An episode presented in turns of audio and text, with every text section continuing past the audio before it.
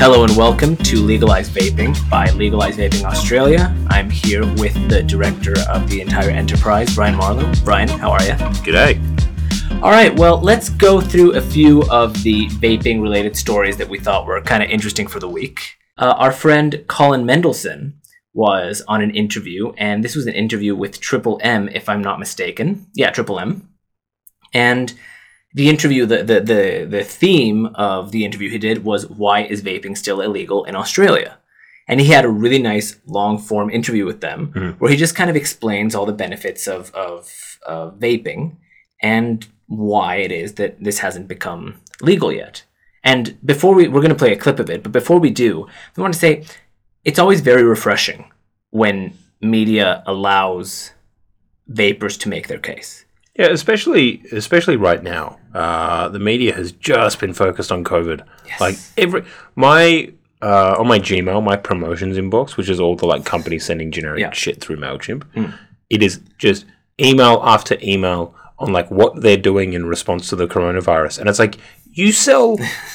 Like, Yeah. y- like you got my name because I bought something from a fucking health store once, Yes. And now you want to send me like kombucha via a drone. It's something, it's Why- something worse. It's something like you got a phone cover. It's like we're all in this together. yeah, well, yeah, yeah, from from Coverly Yeah, and you know, something. once you have your income back, maybe you won't forget who your friends are. yeah, yeah, exactly. We're all in this together. So you know, money. when this is all over, make sure you buy another cover for your 'Cause shitty iPhone. like it's, yeah. So like Slightly beside the point. all But, of, yeah. I mean, uh, look, you know, it's it's legalized vaping. We go on tangents. That's But true. It- yeah, it's one of these things. Like Mm. the media is not really focusing on on on anything outside of coronavirus. So it's refreshing to see any coverage on vaping uh, that isn't just a pass away comment uh, that actually uh, you know unpacks it. So we'll give that a listen now. His name is Professor Colin Mendelsohn. He's the chairman of an organisation called Tobacco Harm Reduction. Dr. Mendelsohn, thanks for joining us.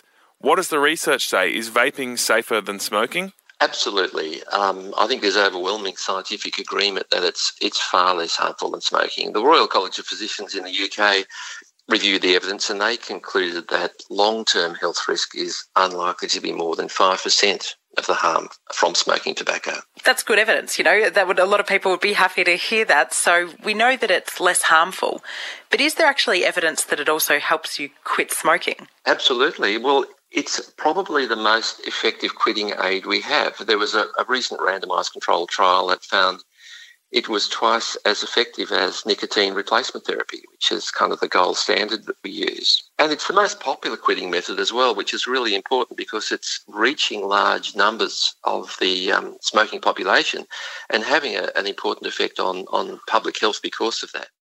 So, like I said, I think it's uh, it's a, a good, fair interview that they do, and you know, this reminds me just the, the comparison of something like this, which is like a, a twenty minute, seventeen minute uh, interview, which is very fair. You hear a lot of Colin, you know, making his uh, his case, versus an interview that you guys did sometime back for uh, Oh, a television program where you spent about four hours really going through every single uh, part of your argument. Well, it was more than that. So it was with it was with it was either Sunrise or whatever other stupid morning TV show there is. It's like Sunrise with like Jimmy and like you know mornings with and the Blonde. Yeah, yeah, Jimmy and the blonde, and then like what Kochie and and the other guy. Yeah.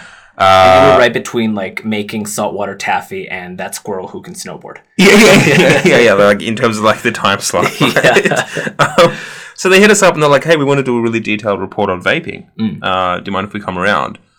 Uh, and can and can you find a vapor? And can you uh, maybe find a vape shop so they can all say their piece?" I went, "Yeah, no worries." So I found a vape shop. Uh, Jay from House of Vape. Hope you're listening. Good day, mate. Uh, him and Andrew came all the way out to our office.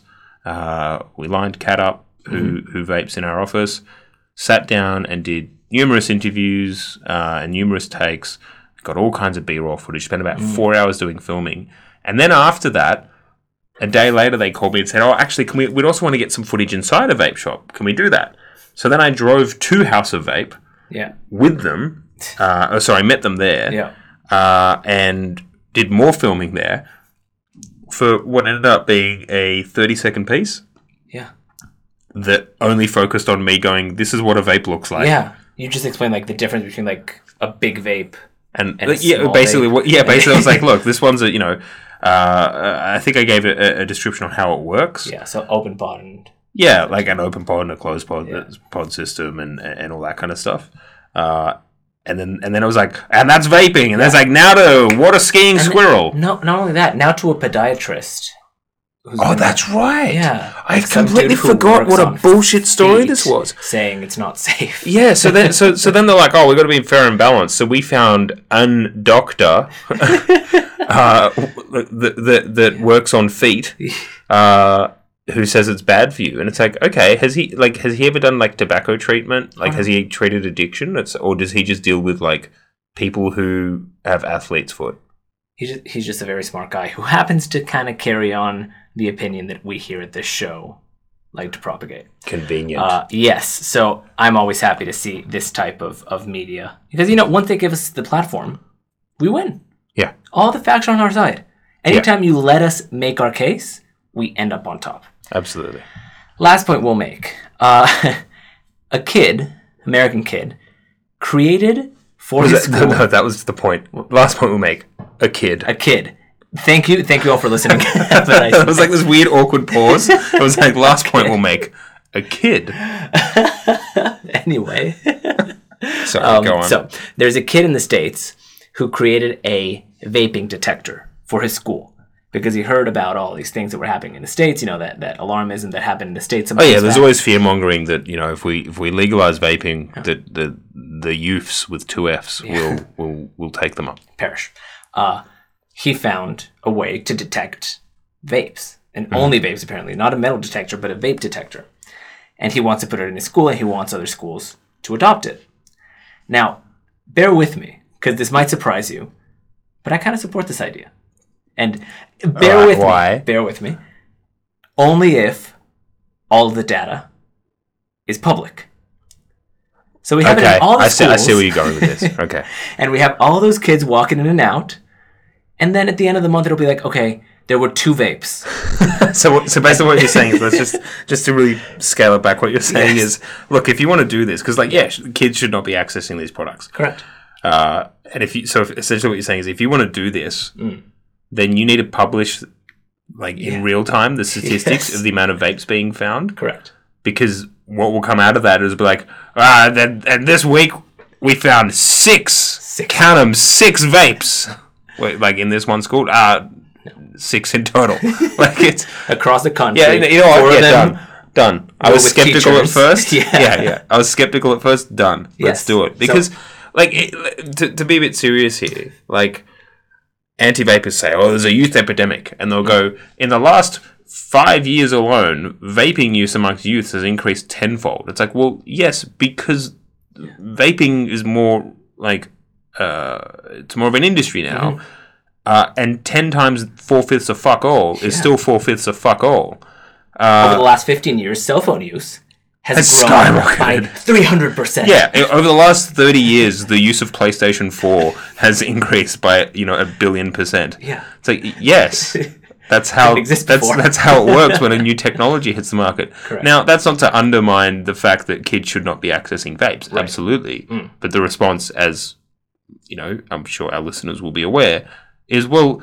Imagine if you had a proper like risk proportionate regulatory framework. Oh yeah, I agree with that. Yeah. And even anti-vapors say, yeah, I agree with that. It's like, mm-hmm. yeah. So then, in order to get that risk proportionate framework, you need to legislate these products. Oh yeah, we need legislation. Which means you got to legalize it. No, that's no, no, no, no, no, no, we, no. Hey, hey, you sound like a crazy man. It's just like Exactly. fuck. Off. I feel like a mad person sometimes. All right. Well, what I think we're going to do is we're going to cut it off here. And uh, we're going to go to an interview that uh, you conducted. That's right, my very first interview where I was doing the interviewing. Uh, a little bit awkward. um, but yeah, we uh, interviewed Dr. Joe Kosterich from Athra. He works alongside with Dr. Mendelsohn. Uh, most of our vapors will be acutely aware of the work that Athra have done to support the rights of vapors in Australia. Uh, we'll cut over to that. It's not going to be the full interview. We'll do the. We'll post the full interview uh, Later- later on on. Uh, this is just some of the key bits, and we can go from there. All right.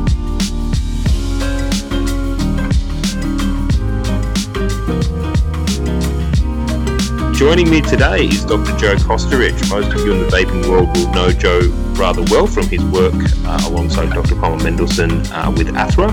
Uh, Joe is also a practicing uh, GP over in Western Australia, and Joe and I have worked together quite closely on numerous uh, on numerous vaping issues. Uh, and both actually presented at an inquiry over in WA. So, Joe, thanks for joining the podcast. Oh, lovely to be with you, Brian. so, I guess before we get started, there's a lot of people in the vaping world that will know you all too well, uh, and I'm sure there's people over in Western Australia who've seen you present on the nightly news on a number of issues, not just limited to vaping. Uh, but for those who might not be uh, as aware, can you tell me a little bit more about yourself and, and sort of how you got into the vaping world and uh, you know decided to get involved with ATHRA and help with the push to legalise vaping in Australia?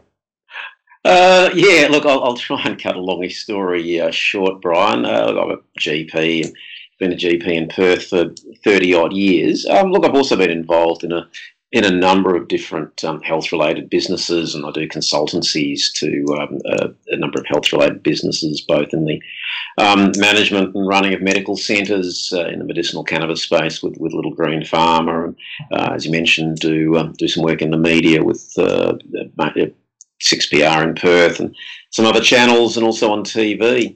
Um, look, the the vaping interest, I suppose, was first piqued by patients coming in telling me they'd stopped smoking by using vaping, and I think this goes back five or six years or so ago. And my initial response was, "Well, you know, what what have you been doing?" And uh, you know, they explained it and uh, how it was supported in the UK and other jurisdictions, and it was around that time that uh, there was a case in Perth of a vendor who was fined um, a, a, significant amount of money by um, mm. the health department for you know, selling vape products. And I remember having a discussion on air with um, uh, gentleman Paul Murray, not the guy who's on Sky News, same name, but uh, is running a radio program in Perth. He's former editor of the West Australian newspaper who'd also researched this a little bit. And I mean, it basically struck me that here is something that reduces harm from smoking. And yet you can go into pretty much any supermarket, any petrol station, any you know corner store, and if you're over the age of 18, legally buy cigarettes and really pretty much no questions asked. In fact, no questions asked. And yet here was something which is you know far less harmful which we were making it difficult for people to access. And this just struck me as making no sense.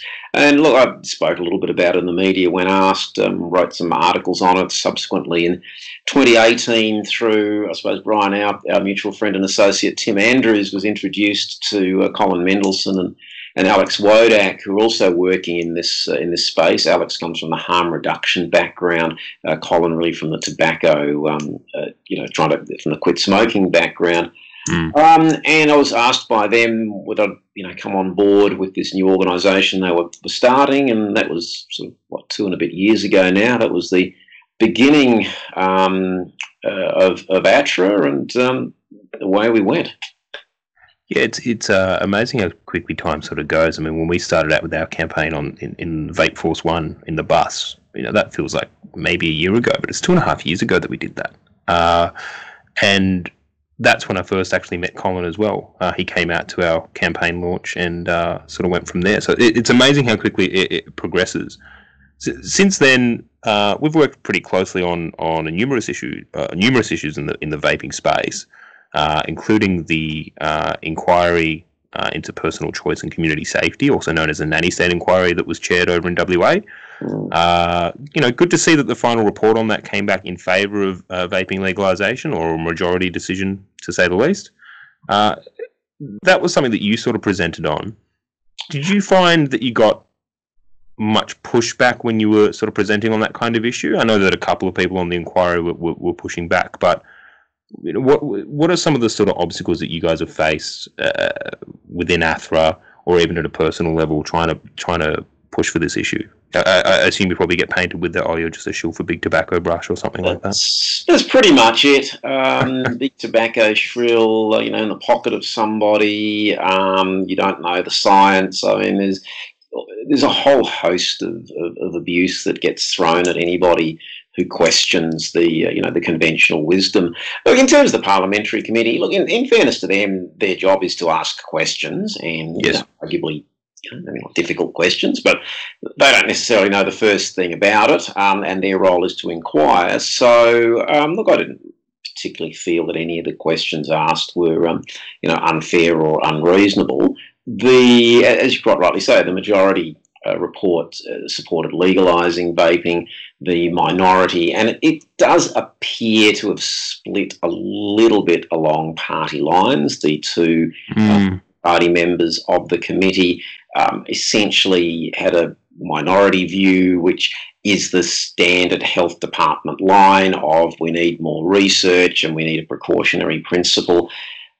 Vaping's been around since the early 2000s. It was not invented by big tobacco. It is not to big big tobacco conspiracy. Yes, tobacco companies have moved into the space because they see their markets are shrinking and they see this is an area where people may be, be moving to. So that doesn't make it a plot. That just makes it a, a business, uh, you know, business decision. The rest of that interview will be made available soon on iTunes, YouTube, and Facebook.